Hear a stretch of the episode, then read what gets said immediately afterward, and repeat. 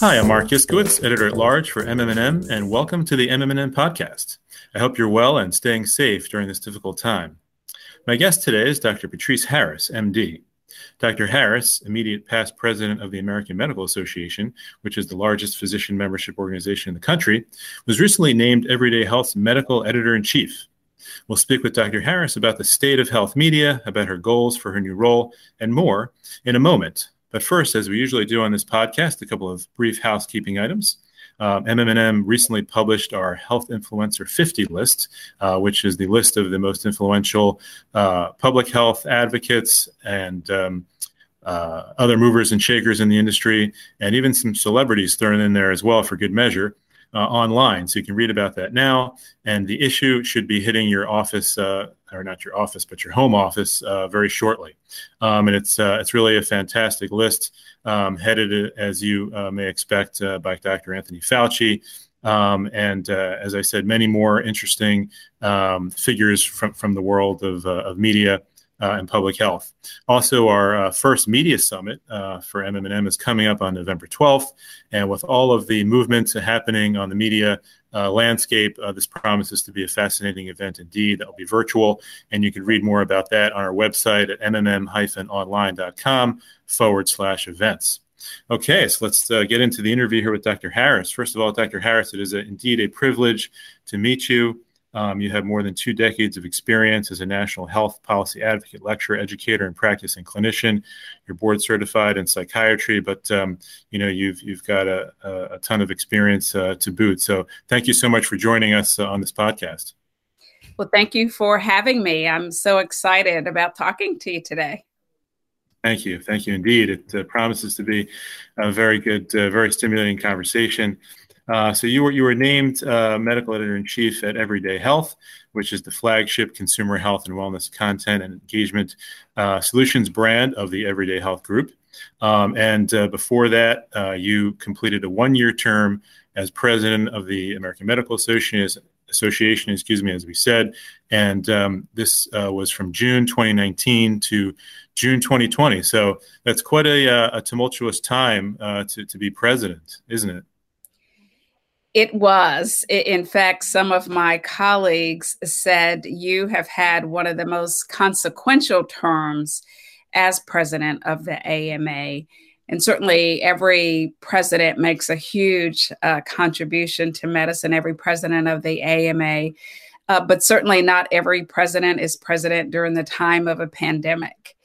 And uh, I've had the opportunity, I think, to represent our association, but really physicians in general, getting the word out about the critical need uh, to ensure that science and evidence and facts are leading at the forefront as we address this pandemic as a country. So it has been quite uh, an eight month time.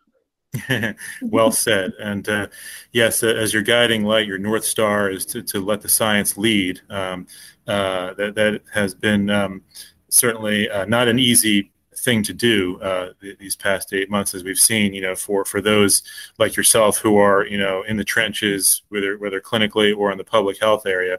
Uh, but let's just take a step back and you know t- tell us about you know your background, um, you know personally to the extent you, you feel comfortable, but also you know professionally, in a, and and then how you branched out after that and how you came to have an interest in, um, in, in, in the health media side of things as well. Well, I uh, am originally from West Virginia, a small town in West hmm. Virginia, Bluefield, West Virginia. My mother was a middle school math teacher, and my father worked on the railroad. I am an only child, um, but had a large extended family, very supportive. And so they were very supportive when I saw a physician on TV, Marcus Welby, and, and the younger audience members are just going to have to Google Marcus Welby. But, um, you know, I saw this doctor on TV, and Dr. Welby not only took care of his patients inside the exam room, he took care of his patients outside of the exam room. And I saw that he had a platform, a platform to make a difference. And that appealed to me. And though I had many twists and turns and successes and setbacks along my journey, even to become a physician uh, and ultimately to become the president of the American Medical Association, I can tell you that it's all been worth it. And I have learned uh, so much. And I've learned critically about the importance of advocacy. And I will say, as you mentioned, the media platform, isn't that such a wonderful, at least to me, full circle? Uh, because appreciating platforms and using those platforms for wellness and for health and particularly for mental health as a psychiatrist i think is so important. I'm so excited to be able to continue that work at um, everyday health. Absolutely. And and so i, I take you'll be maintaining your uh, clinical work as well I will, you know, as you read a little bit uh, from my bio, I have a lot of interest and I pursue those interests in alignment with my mission in various venues. And so I will always have, as part of my work life, seeing patients. It will vary. It has varied over the time of my 20 plus year career, but I will always see patients because I think, and I've said this, that, you know, physicians have a front row seat. Other health professionals do as well but physicians have a front row seat uh, to see how many factors, many determinants of health impact our patients, impact our ability to care for our patients. And so I think it's very important to always have that connection with patients. And, and I just love it. Yeah, wonderful. I mean, and you talk about, you know, the, the need to take care of patients outside the exam room as well, as our friend Marcus Welby did uh, long ago. Um, and the social determinants of health really um, are, are, you know, what, what that's all about. And um, how wonderful, you know, that you um, come to everyday health at this time when mental health um, is finally, you know, coming out of the closet, as it were, as as such a prevalent problem, and and and that's been exacerbated by the, by the pandemic, um, as have other things like healthcare inequities um, and and the twin pandemics of COVID nineteen and social unrest. Um, so, but we'll talk about, you know, I'd love to hear more about your plans for using the media platform to um, uh, draw more attention to, to mental health. But um, just uh, you know, quickly, ha- has health media, you think, done a good job of, uh, of covering all of these, uh, you know, the, the twin pandemics um, and the, you know, the fact that, um, you know, the, the need for more attention on social determinants of health, that kind of thing? Well, I'm going to step back even further and talk about media and say that it's been mixed. And um, I would like to um, have you help me out here and define health media, but I would say media overall, of course, has been mixed. I, you know, s- certain media outlets have been committed, in my opinion, to science and the evidence and the facts, and certain media outlets have not. And, you know, we came into the COVID 19 pandemic uh, with a lot of mistrust and distrust of institutions, uh, a lot of misinformation and disinformation. And so it, I believe, is even more critical now than it has been uh, for health media outlets, any media outlets, to to make sure that um, we are providing information that's based on the best science, the best science available. It's not always complete science. Science always is evolving, but the best science available because patients, um, the public, uh, need the information to make decisions, and so that's been my commitment. It's been mixed, particularly during this pandemic, but even before. But I think uh, that is an even um, greater uh, opportunity to continue um, the work with all of the wonderful team uh, here at Everyday Health.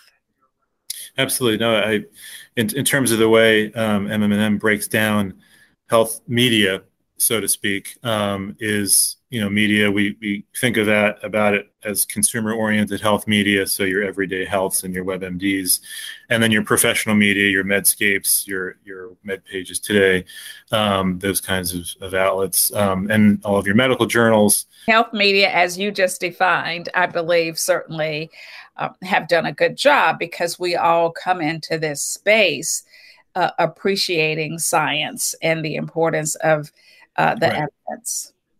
Right. And then, you know, healthcare, of course, having become a national story over the last eight months to, to a greater extent, um, you saw a lot of regular media, of course, covering the health beat. And I think um, that's a great point. I, I, forgot to mention that earlier, and, that, that, there were really three pandemics. The third one being this this in, infodemic of uh, false information out there, and and um, it really has made everybody in the in the media space need to double down on fact checking um, and um, you know, but the the velocity um, of information and, yeah. and, change out there has has not been easy to, to keep up with. So let, us just talk about you know um, your, your role at, at, at the AMA.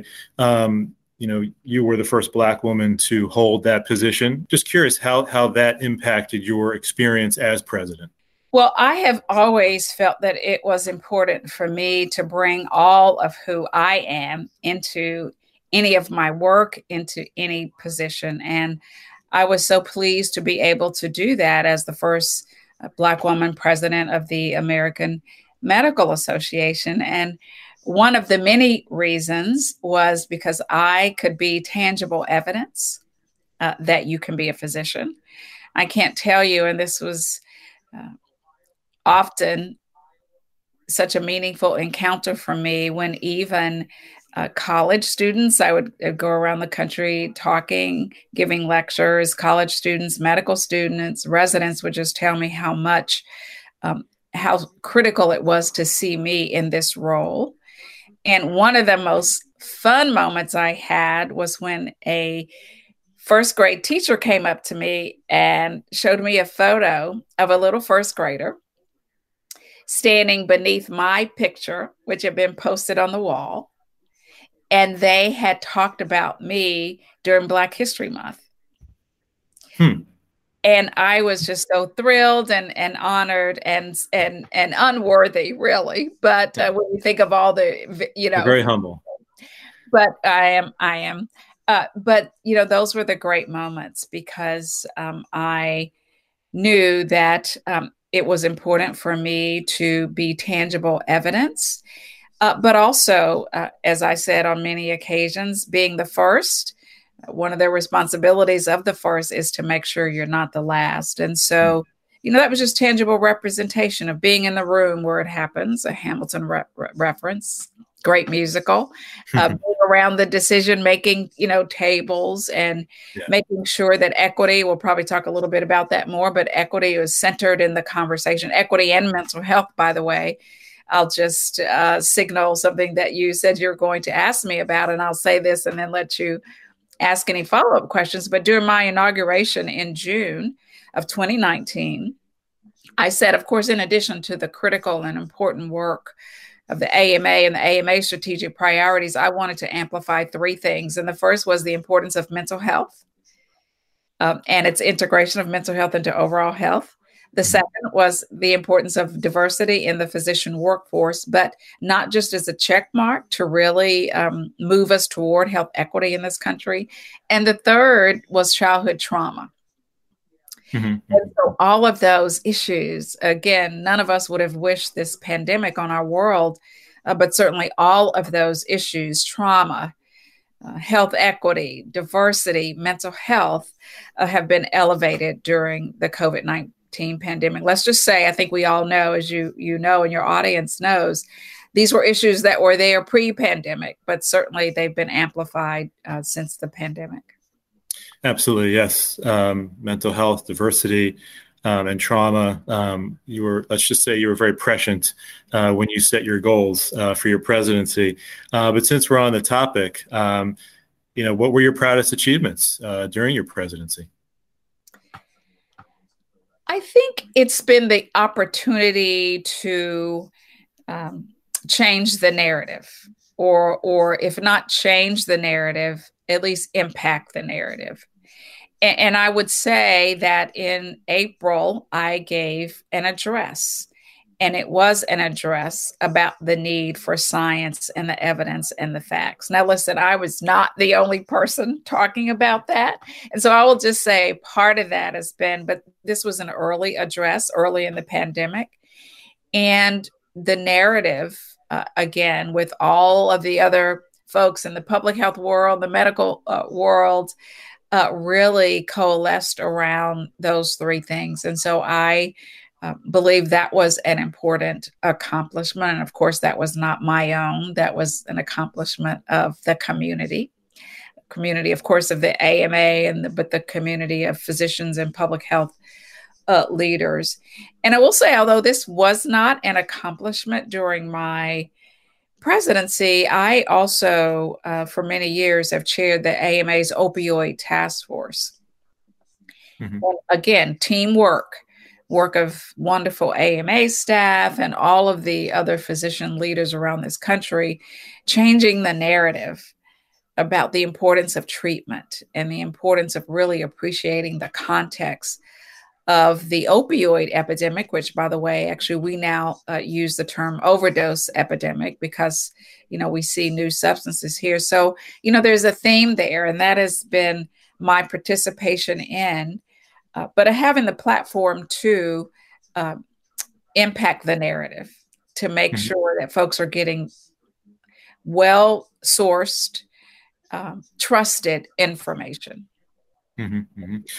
Yeah, I, um, you, again, you're being very modest, but it sounds like you put the organization in fantastic position to really be effective. You know, by focusing it on those three goals um, you know, in terms of the opioid task force uh, and changing the narrative there, um, you know, one of the things that I noticed uh, industry people, at least people on the industry side, were, were struggling with in, in, terms of getting their arms around the opioid epidemic and now the, the overdose epidemic was maintaining the flow of painkillers to people who need chronic pain medication, but still uh, reducing you know the um, amount of uh, you know unnecessary prescribing that was going on the pill mills and so on and so forth.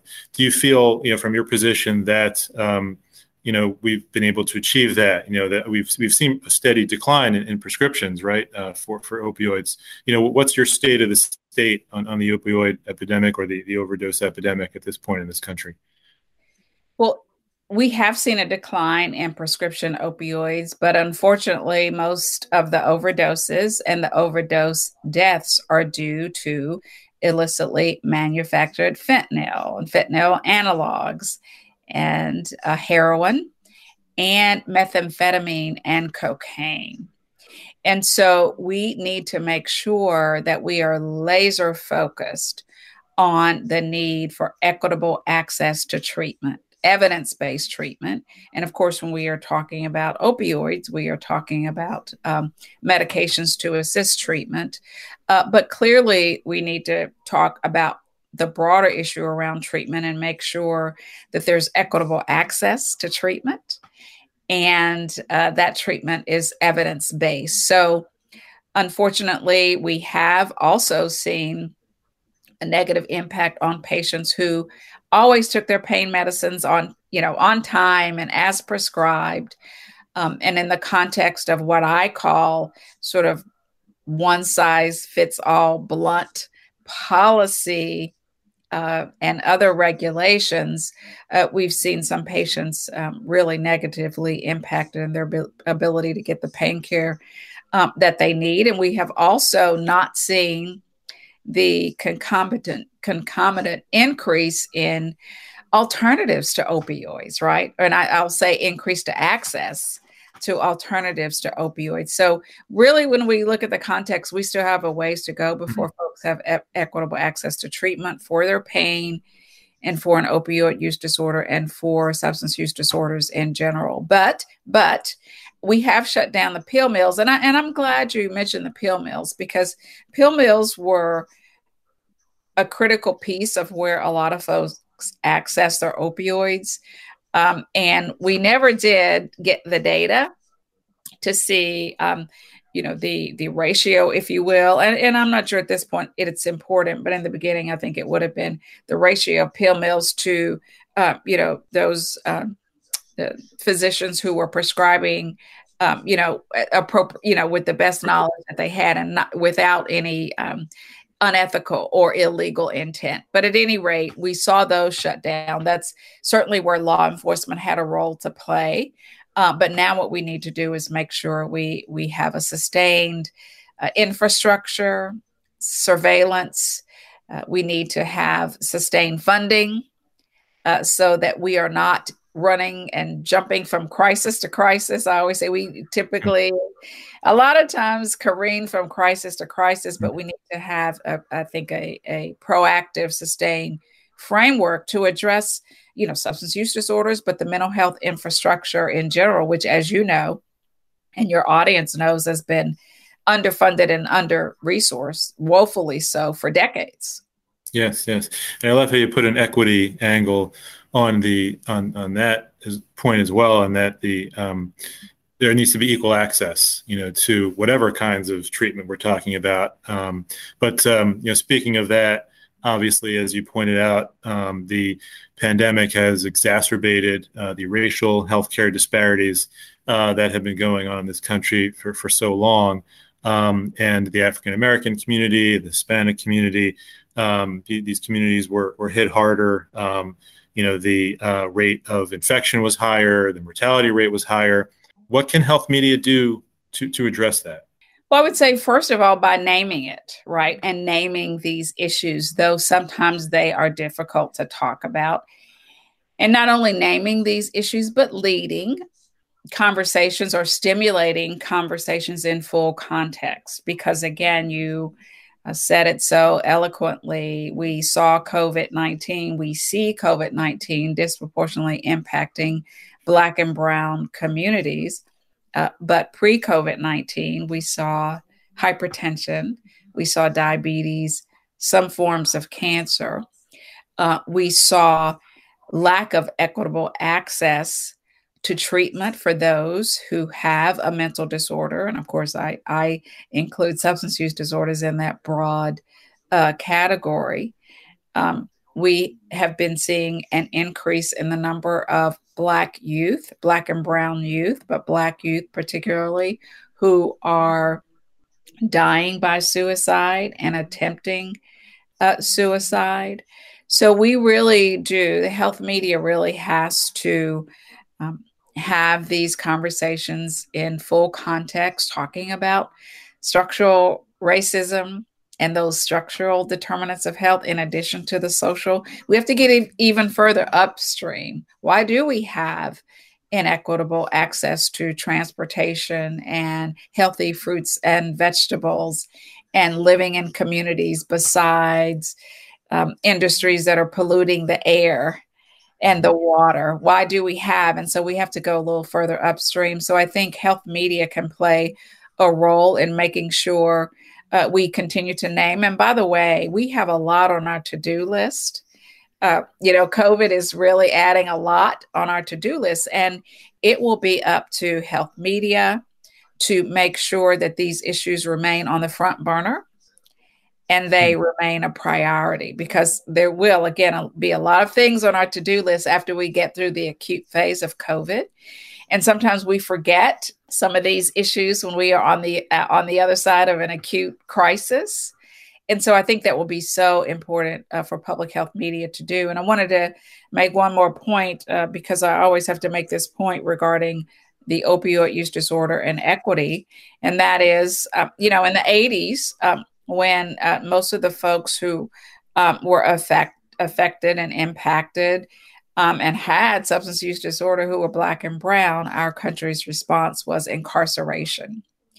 And, um, you know, as the opioid epidemic evolved, because it was a problem back then, and it was mainly middle class and upper middle class white families who were impacted, um, you know, our response was treatment. Now, as a psychiatrist, I am so happy for that response, right? But I think, again, it's so important to make sure we are having these conversations in their full context. um, so that we can move forward um, with that information in mind. Let's just uh, touch on uh, you know mental health for a second.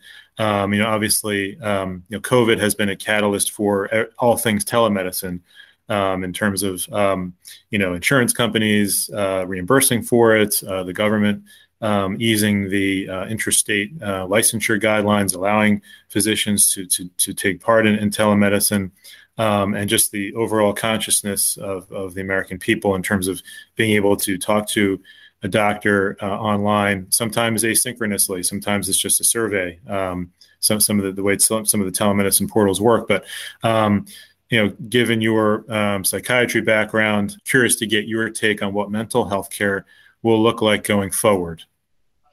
Well, there's no question that we will be in a transform normal. That's what I, uh, the term I like to use, a phrase I like to use, transform normal. Again, we are guests. You could argue in a transform normal now, but when we get on the other side of the crisis, and clearly telemedicine, telehealth um, has um, expanded uh, more rapidly than I think. I think certainly COVID 19 has accelerated adoption of telehealth, and, and that's a good thing. That, that's a good thing. It's an important piece of the puzzle, but you will um, always find me pushing back on sort of panacea, one size fits all, magic wand solutions. I think um, that is going to be a critical tool in the toolbox. I was already using uh, telepsychiatry in my practice, but I have to tell you, it didn't work. Some of my patients didn't prefer it. Actually, they they said, "Oh no, Dr. Harris, okay, we'll do it for every now and then, but you know, I want to see you sometime." And so it, it, doesn't work. And I always tell this story as a psychiatrist. I think uh, when I walk to the waiting room and get my patients and walk back with them to the exam room, I'm watching their gait, right? I'm watching those little things because some of the medications I prescribe or some of the other illnesses, conditions they have may uh, certainly impact the medications that I prescribe. And so I want to know all of that. I'm looking at their necks because I'm looking at their thyroid. You know, I'm mm. looking, so these are the things that um, I think people don't understand. And of course, the technology will get better and better, and we will get better and better. So I am very, uh, of course, excited about the promise and the potential uh, for telehealth. Um, I do think, though, again, uh, you know, more folks are adopting it. I think it's it's helped. Uh, people don't always have transportation, uh, you know, to get uh, back and forth to their um, their appointments, their mental health appointments. Um, but I would say again, because I always I like to um, always think through the unintended consequences, not because I don't want to do something, but because I want to make sure that something that we do works. And so I think that what we should do um, is look at data. Um, you know, when we get and on the other side again and and look at what worked and look at what didn't work. There will be some things that we might not want to continue. Certainly, we're so glad that payers are paying for this. And actually, during this time, payers even paid for telephone visits. And think about that. That was critical because not everyone had a data plan. I mean, we've seen this. And so, you know, sometimes we, um, we develop these solutions assuming that people have transportation and a data plan and um, you know a cell phone right um, and so I think what we'll have to do and what we should absolutely do is look at what worked, what didn't work. Uh, but clearly, uh, we are so glad that payers are, are paying for this. And it needs to be pay parity, by the way. Uh, but we'll work through all of that. Those are fair minded uh, conversations that we should have. And the only other piece I will mention, which is even more critical, I think, with uh, patients who I see, um, is we have to make sure privacy and confidentiality are paramount. Uh, because mm-hmm. we, do, we do know that uh, sometimes medical information is is misused right and and not used in the way it's intended so we should have conversations about privacy and confidentiality as we are embracing uh, this new technology so I, I, look forward to having these conversations and uh, continuing to use technology. You know, there are a lot of apps out there, but not every app, you know, is a good app. And, you know, the American Psychiatric Association has a project. Actually, the AMA does too, but broader, not just um, app mental health apps. Looking at these apps and making sure there's some quality assurance, right? because anyone can develop an app or any smart young person, not me. But the, the key is, you know, does that app improve uh, outcomes, make people healthier, well, um, and does not detract from that or, you know, uh, invade privacy and confidentiality. So, so I'm excited about, um, you know, where we're going and the opportunities there. Yeah, absolutely. Important considerations uh, for technology uh, for sure. Um, uh, what are your priorities uh, for your new role at Everyday Health? Well, certainly, I want to work with the amazing team, uh, some of whom I've had to meet already, again, to give voice. I think. I think there's such an opportunity to, again, make sure uh, that the audience, the listeners, the readers, uh, have access to information that they can use uh, to um, increase their health and their wellness. And of course, that includes their mental health and wellness.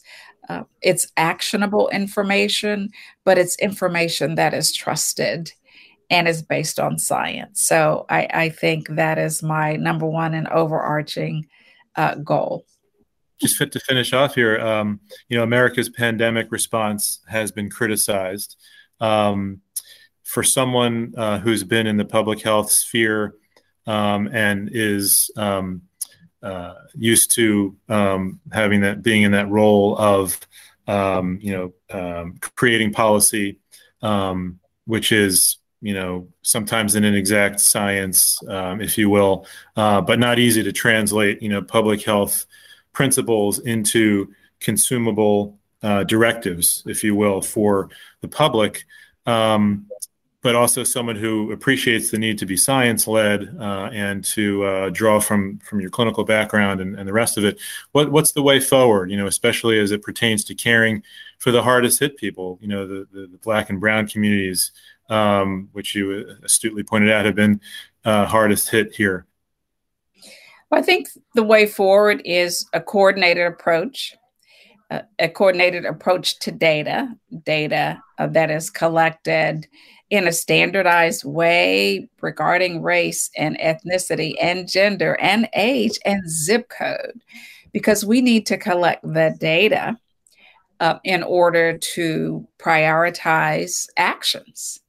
Um, we also need to be community focused you know, you heard me earlier today talk about equity, and we should be centering equity, and we should be centering the community and individuals and patients um, to make sure we are meeting people where they are. You know, I'm, I'm part of a group here in in Atlanta. We've been working for several years. Um, it's a regional collaborative on health um, improvement, ARCHI and we talk a lot about the concept of inverting the burden. Navigating systems, and not just health systems, but navigating health systems and transportation systems and the educational systems and the system to even uh, you know put you on a path of home ownership or you know stable housing those are all very um, difficult to navigate sometimes. And so we should be about the business of inverting the burden. And again, that's a phrase we look mm. here to meet people where they are mm-hmm. and make the right thing to do, the easy thing to do, and put the burden on systems. And those of us who lead systems or have a health media platform, we should be doing all that we can uh, to invert that, be a part of, because it's no one person system entity, but be a part of solutions that are all of society approaches.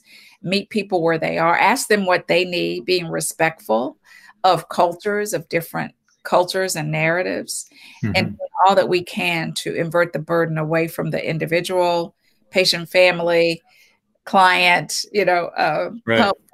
and on to us. Yeah, yeah. I think that's so smart. You know, I think a lot of um, problems that we see, pardon me, in the healthcare system all come down to that need to invert the burden, you know, and uh, reduce the friction, if you will, is, is kind of the, the, phrase that you hear a lot of the healthcare startups use, uh, and and changing the front door of medicine, uh, as as the late great Bernard Tyson used to say. Um, and I heard him speak um, at the HLTH conference in Las Vegas, which was one of his last public uh, appearances. But in terms of um, ma- making you know reducing that that burden to to to use the healthcare system. And I think um, you know that that is uh, very wise words indeed. Well.